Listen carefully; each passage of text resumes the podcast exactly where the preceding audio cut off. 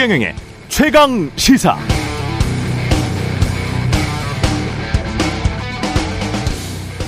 네, 제가 일반 시민들의 민심을 전달받는 사람 중 한 명. 제가 단골로 가는 미용실 원장님인데요. 서울에서 미용실 서너 개를 소유하고 있을 만큼 업계에서는 성공한 분입니다. 그런데 자영업으로 성공한 이분도 이해하지 못하겠다는 정부 정책이 있습니다. 정부가 코로나19 사태로 피해를 본 자영업, 소상공인들에게 대출 원금의 최대 90%를 감면해 주겠다고 하면서 그 대상 한도액을 1인당 30억 원으로 결정한 방안. 보통 자영업 하시는 분들 5천만 원, 1억 원 대출 받기도 힘든데 30억 원을 대출 받았다고 하면 자산이 아마 60억 원은 될 것이고 그런 자산가들에게까지 대상을 확대하면 그 기준이 과연 자영업 서민 보호 대책인 거냐? 그건 아닌 것 같다는 거죠. 3억 원이라면 이해하겠지만 공이 하나 더 붙은 30억 원을 누가, 누가 이해하겠는가? 그런 주장이었습니다. 만 5세 아동부터 초등학교 입학시키자는 교육부의 업무 보고 내용도 나오자마자 논란이 거세지고 있는데요. 기준이 중요합니다. 기준이 공정하고 상식적이냐에 따라서 정부의 정책이 얼마나 설득력이 있을 것인가 판단 기준이 되기 때문입니다. 마침 윤석열 정부의 슬로건도 공정과 상식이었죠. 기준 중요합니다. 네, 안녕하십니까. 8월 2일 세상에 이익이 되는 방송 최경련의 최강시사 출발합니다. 저는 KBS 최경련 기자고요. 최경련의 최강시사 유튜브에 검색하시면 실시간 방송 보실 수 있습니다. 문자 참여는 짧은 문자 50원, 긴 문자 100원이 드는 샵9730 유튜브 무료 콩 어플 많은 이용 부탁드리고요. 오늘 최강시사 조웅천의 좋은 정치, 조웅천 더불어민주당 의원 만나보고요. 국민의힘 원내대변인 박형수 의원 연결해서 국민의힘 내부 분위기도 전해 듣겠습니다.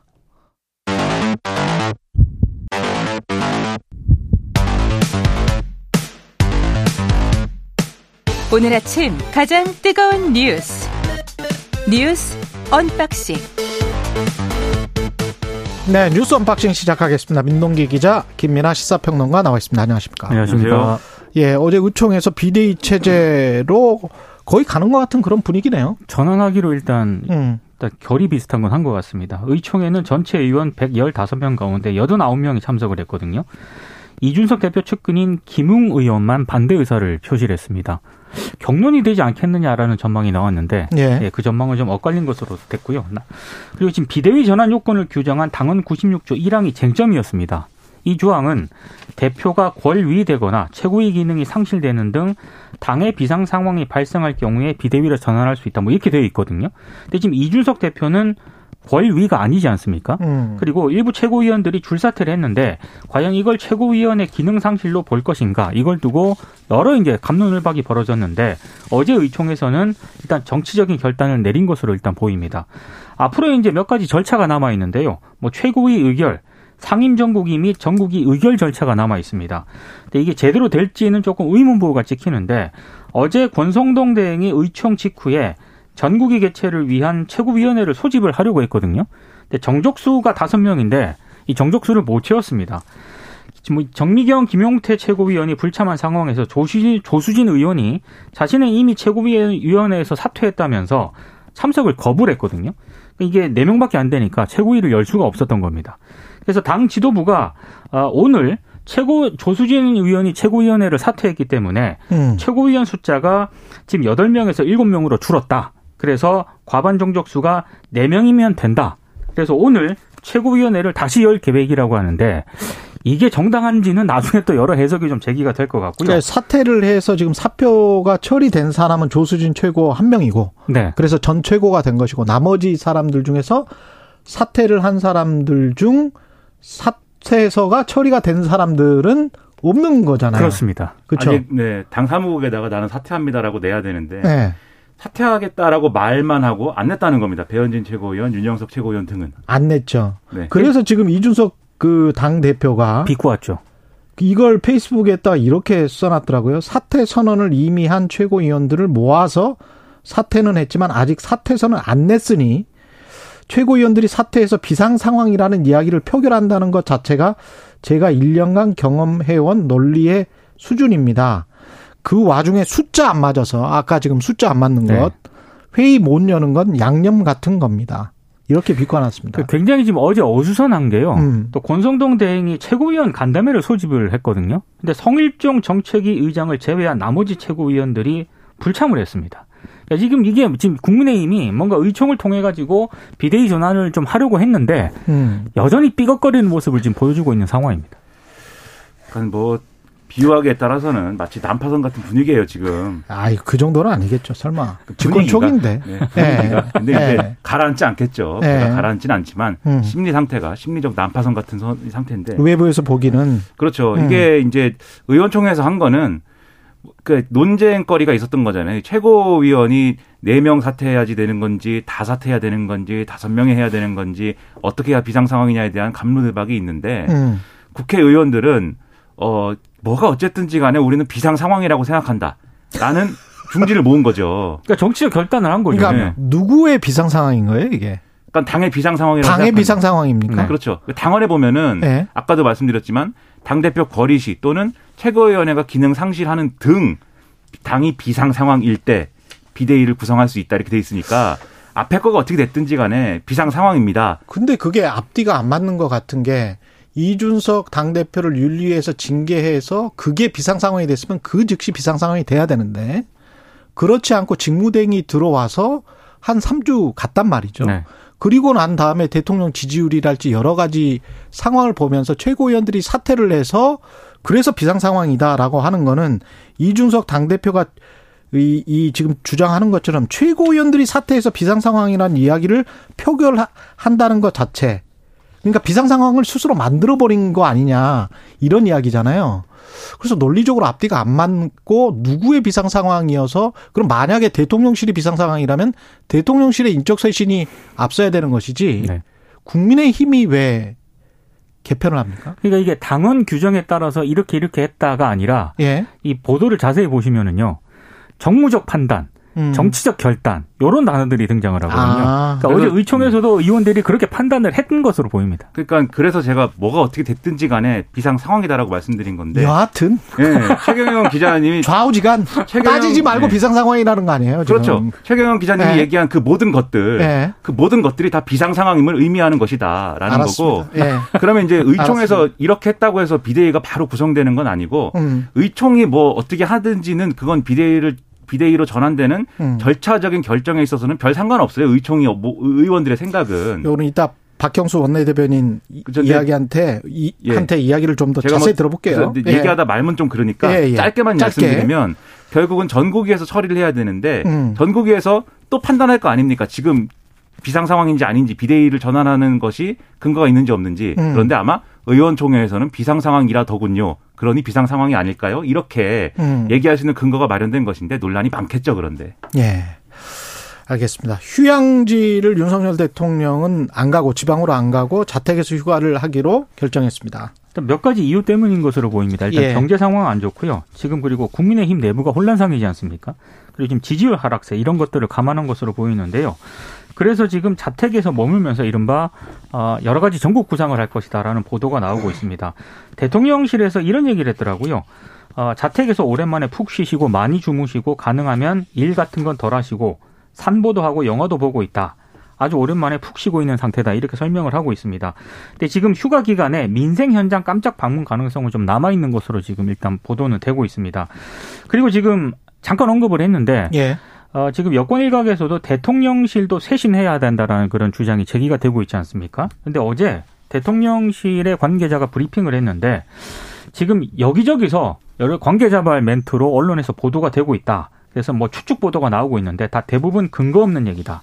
그래서 한마디로 대통령실을 뭐 쇄신한다거나 인적 쇄신을 한다거나 이런 거는 아직은 없다라는 입장을 밝혔습니다. 이게 묘한 게 처음에 브리핑 처음에 브리핑 내용은 휴가 기간 서울에 머무르며 정국을 구상할 것이다 였거든요 대통령이. 그렇죠. 그런데 추가 브리핑의 내용이 지금 말씀하신 대로 정국 구상이라든지 무슨 쇄신이라든지 그런 건 근거가 없다. 추가 브리핑을 요렇게 한 거잖아요. 그렇죠. 음. 그러니까 이게 뭔가를 이제 진화하려고 하는 발언인 거죠. 해석하기에 따라서. 예. 진화하려고 하는 거는 앞서 말씀하신 것처럼 여당에서 이렇게 비대위 꾸리고 비상 상황인데 대통령실은 그러면 다 자리를 지키고 있습니까? 라는 얘기를 여당이 하는 건데 근데 이거에 대해서 이제 좀, 어, 그런 방향으로 가고 싶지 않다라는 대통령실의 의중이 있는 것 같은데 근데 그것도 지금 자기들끼리 또 좀 책임을 미루고 있는 것 같아요. 왜냐하면 오늘 신문을 보니까 중앙일보에 이렇게 나와 있습니다. 익명을 원하는 국민의힘 관계자 이렇게 써 있는데 어, 윤석열 대통령 지지율이 10%대로 내려가도 상관없다고 하는 진짜 윤 대통령 측근 그룹부터 읍참마속해야 된다. 이렇게 써 있고요. 예. 그리고 한국일보 보도를 보면은 대통령실 관계자 말로 이렇게 써 있습니다. 어, 모든 문제의 원인이 인사인데 왜 비서실에만 책임을 묻고 어, 검찰 출신은 인사 검증 라인에 대한 비판은 없느냐. 음. 그러니까는 이 수석들이 예. 처음부터 윤석열 대통령하고 같이 해온 사람들도 아니고 그렇죠. 이제 대통령실에 이제 출범하면서 그때부터 손을 맞춘 사람들인데 이 사람들만 이 책임진다고 해서 지금 크게 바뀔 수가 있는 거냐 여기에 대해서 의문을 또 제기하는 거거든요. 그러니까는 자기들끼리도 누가 더 책임이 있는지에 대해서 지금 논란인 상황인 거예요. 음. 그럼 이렇게 가면은 윤석열 대통령이 어쨌든 휴가에 돌아와가지고 전면적인 여권의 쇄신이나 이런 것들을 할 수 있는 상황이겠는가. 그렇지 않다고 볼 수밖에 없어서 이건 남은 기간에라도 윤석열 대통령이 직접 결단을 내려야 되는데 참 여러 가지로 걱정이 됩니다. 그 박지원 전 국정원장 이야기처럼 가령 보건복지부 장관이 지금 공석이잖아요. 네. 근데 뭐 정은경 전 청장을 깜짝 임용을 한달지 지명을 한달지 이런 식으로 되면 글쎄요 여러 가지 시그널을 줄 수도 있을 것 같아요. 네. 예, 가령 예를 들자면 그래서 저는 그런 갑자기 아마 지지율 오를 것 같은데요. 그렇게 되면 좀 예. 그런 그런 결단을 내려야 되고 음. 이게 역대 정권에서도 비슷한 사안들이 있었습니다. 이명박 정권 때도 그랬고 박근혜 정권 때도 그랬고 초기에 논란이 있고 이러니까는 사실 그당 그 당시에 청와대 비서진이나 이런 걸 싹 이제 물갈이 한다든지 그렇죠. 이런 결단을 내렸거든요. 물론 이제 3개월 만에 한 건 아니었는데 음. 어쨌든 그렇게 하고 나서 예를 들면 박근혜 정권의 경우에는 어, 허태열 실장이 물러나고 나서 이제 김기춘 체제가 되면서 그 나중에는 독이 됐지만 그렇죠. 나중에 초- 독이 됐죠. 그렇죠. 예. 초기에는 뭔가 이렇게 좀 잡히는 분위기가 있었거든요. 독이 되는 상황을 만들면 안 되겠지만 음. 적어도 분위기를 다 잡고 좀 쇄신할 수 있는 그런 쪽으로 가야 되는 건 또 분명한 사실이다. 이것을 인식을 해야 되겠습니다. 예. 그리고 국민대학교가 김건희 여사 논문은 표절이 아니다. 어, 시간이 오래 걸렸는데, 자, 그렇게 걸- 결론을 내렸습니다. 그러니까 네 편을 재조사했는데요. 표절에 해당되지 않는다. 최종 음. 결론을 내렸습니다. 박사학위 논문을 포함한 세 편은 연구 부정에 해당하지 않는다고 밝혔고요. 나머지 학술 논문 한 편에 대해서는 검증 불가 판정을 내렸습니다. 그 박사학위 논문이 있지 않습니까? 예. 이 박사학위 논문에 대해서는 어, 여러 가지 좀 어, 일부 타인의 연구 내용이라든가 음. 저작물에 출처 표시를 하지 않은 사례가 있기는 했지만 학문 분야에서 통상 용인되는 범위를 심각하게 벗어날 정도의 연구 부정 행위에 해당하지 않는 것으로 판단했다. 이게 이제 국민대의 결론이고요. 어, 학술지에 게재된 세 편 가운데 두 편에 대해서는 연구 부정 행위가 없었다라고 결론을 내렸습니다. 특히 문제가 됐던 그 영문 제목에 회원 유지를 멤버 유지라고 적어서 논란을 빚었던 그 논문이 있지 않습니까? 예. 이 논문에 대해서는 위원회 규정상 연구 부정 행위의 범위에 해당하지 않아서 검증 대상이 될 수 없다 이렇게 밝혔고요. 다른 한편의 논문에 대해서는 다소 인용 분량이 많기는 하지만 주석의 출처를 밝히고 있다. 그래서 문제 없다 이렇게 결론을 내렸고 음. 다만 아, 나머지 한 편의 논문에 대해서는 현재 기준에서는 다소 부적절한 논문으로 판단할 여지가 있지만 음. 논문이 발표가 됐던 2007년에는 뭐 연구 윤리 관련 학계 기준 등을 종합적으로 고려했을 때 검증이 불가능하다. 이렇게 결론을 내렸습니다. 이거는 조금 납득하기가 좀 어려운 그런 대목이 아닌가 이런 생각이 듭니다. 그러니까 요약을 하면은 이게 크게 나누면 두 가지 의문이 있었던 거잖아요. 표절이냐라는 문제하고 그렇죠. 예. 그다음에 제목에 이제 뭐 회원 유지를 멤버 유지라고 적은 것 등 이 질이 여러모로 이제 떨어진다 이런 지적이었는데 지금 말씀하신 것처럼 질이 떨어지는 거는 이 연구 부정 행위에 대한 어떤 판단은 아니고 그래서 판단은 제외했고 문 표절이냐 문제를 봐야 되는데 이 논문 네 편 중에 표절이 있느냐를 봐야 되는데 지금 말씀하신 대로 뭐 이러저러한 이유로 표절이라든지 또는 그런 게 의심되더라도 문제 삼을 만한 건 아니다라고 판단을 한 건데 그 중에 좀 어, 주목이 된 게 제가 볼 때는 이 얘기가 있어요. 모 사의 특허와 사업 홍보 자료를 도용했다는 의혹. 그러니까 어떤 사업 홍보 자료에 그렇죠. 거의 그대로 이제 뭐 이렇게 논문에다가 옮겨 쓴 거 아니냐는 네. 의혹이 있었는데 이렇게 결론을 내렸습니다. 피조사자 그러니까 김건희 여사가 음. 이 모사 소유의 특허를 사업하는 업무를 수행을 했고 그리고 음. 특허권자가 학위 논문 작성에 동의했다는 사실 확인서를 제출을 했다. 이렇게 돼 있는데 이 사실 확인서를 뭐 논문 작성 당시에 제출한 건 아니지 않습니까? 그렇죠. 뭐 언제 동의했는지 그 시점이 중요할 것 모르는 같습니다. 그렇죠. 그러니까 예. 이후에 소명 과정에서 뭐 음. 사실 확인서를 냈거나 뭐 이렇게 된 거라고 하면은 음. 이거 관련한 또 다른 좀 논란이 있을 수가 있겠죠. 그래서 이 국민대 결정이라는 게 김건희 여사가 이 어, 결국 영부인이라는 어떤 사실 그런 것과 별개로 이제 이루어진 것이냐라는 거에 대해서는 여러모로 의문이 있을 수밖에 없는 것이어서 좀 논란이 불가피하겠죠, 이 얘기는. 그게 핵심 내용, 논문의 핵심 내용이고 그게 다른 곳에서 안 나왔으니까 표절 뭐 특허를 받았을 거 아니에요? 그렇죠. 그래서 이제 표절이 아니라는 것인데 그 특허권자가 동의를 했으니 이거는 뭐 박사 논문을 줄만하다. 박사학위를 줄만하다 그런 이야기인데 그러면 이 특허에 어느 정도로 관여를 했는지 그리고 그 연구에 어느, 어느 정도로 관여를 했는지 단지 그 관련된 어떤 마케팅이랄지 사업 수행을 했을 뿐이지 특허와 관련된 것들에 관련해서 본인이 직접 그 특허에 참여를 해- 한 것인지 그런 것들이 규정이 안 된 상태에서 된다는 것 그리고 이 아까 그 국민 제안 톱10 지금 무효가 됐지 않습니까? 네. 예, 발표를 대통령실에서 했는데 이것도 100% 원래 실명으로 하기로 했잖아요. 그 100% 실명으로 해서 사람들 이뭐 어떤 어뷰징 하는 거랄지 이런 것들을 좀 막아보자. 이렇게 했다가 투표하는 것도 뭐 어뷰징이 되는 것 같아서 이거는 지금 톱10은 일단 무효다. 이렇게 지금 대통령실이 발표를 했는데 네. 저도 이거는 또 같은 것 같아요. 국민대학교의 연구윤리위 제조사위 담당자들 있지 않습니까? 그분들이 다 박사들이고 관련 학문의 권위자들이고 대학에서 지금 박사를 준 거거든요. 그러면 본인들 이름을 명기를 해야 됩니다.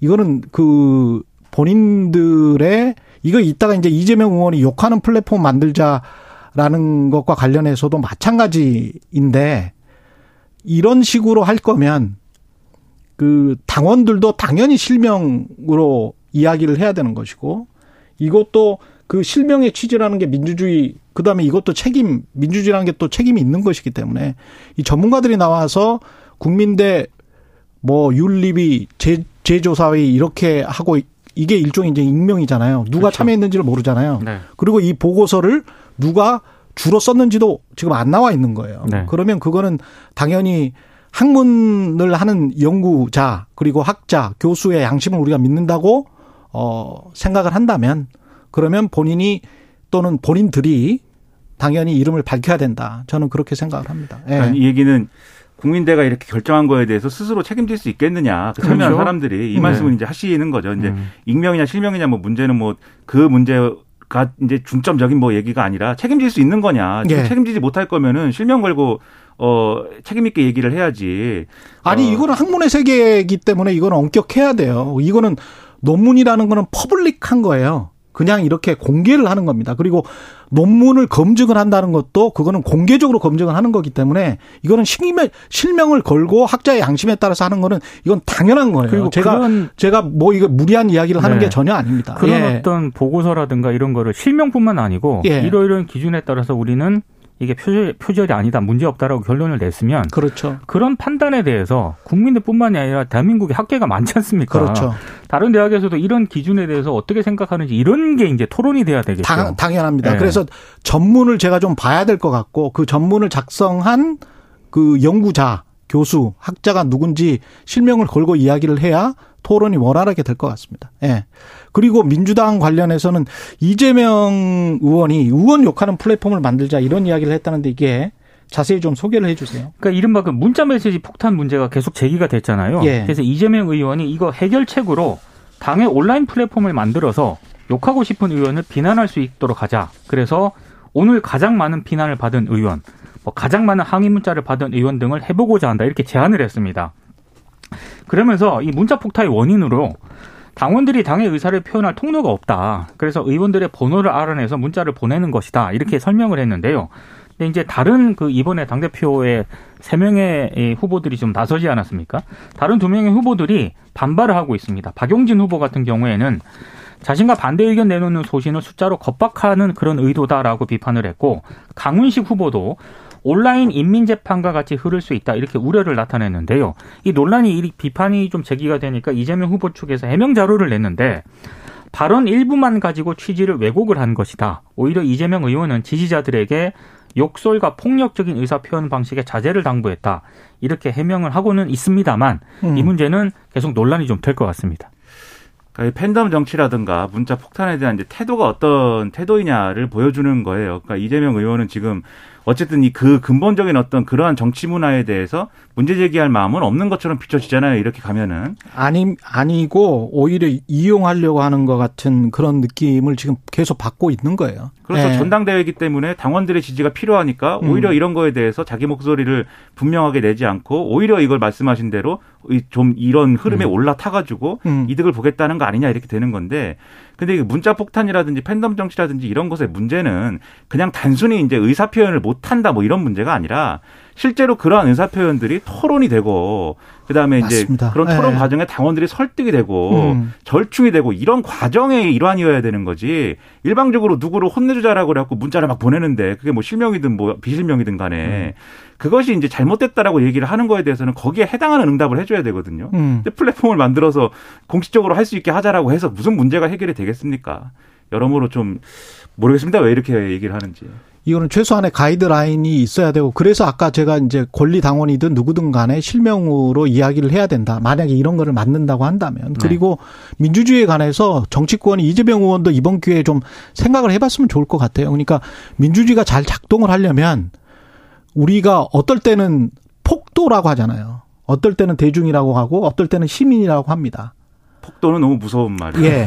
근데 그 디지털의 속성이 익명으로 전환이 되고 그 어떤 사안에 관해서 깊이 있게 생각을 그래서 이제 반대로 수기 민주주의 같은 것들이 작동을 해야 된다라는 이야기를 하거든요.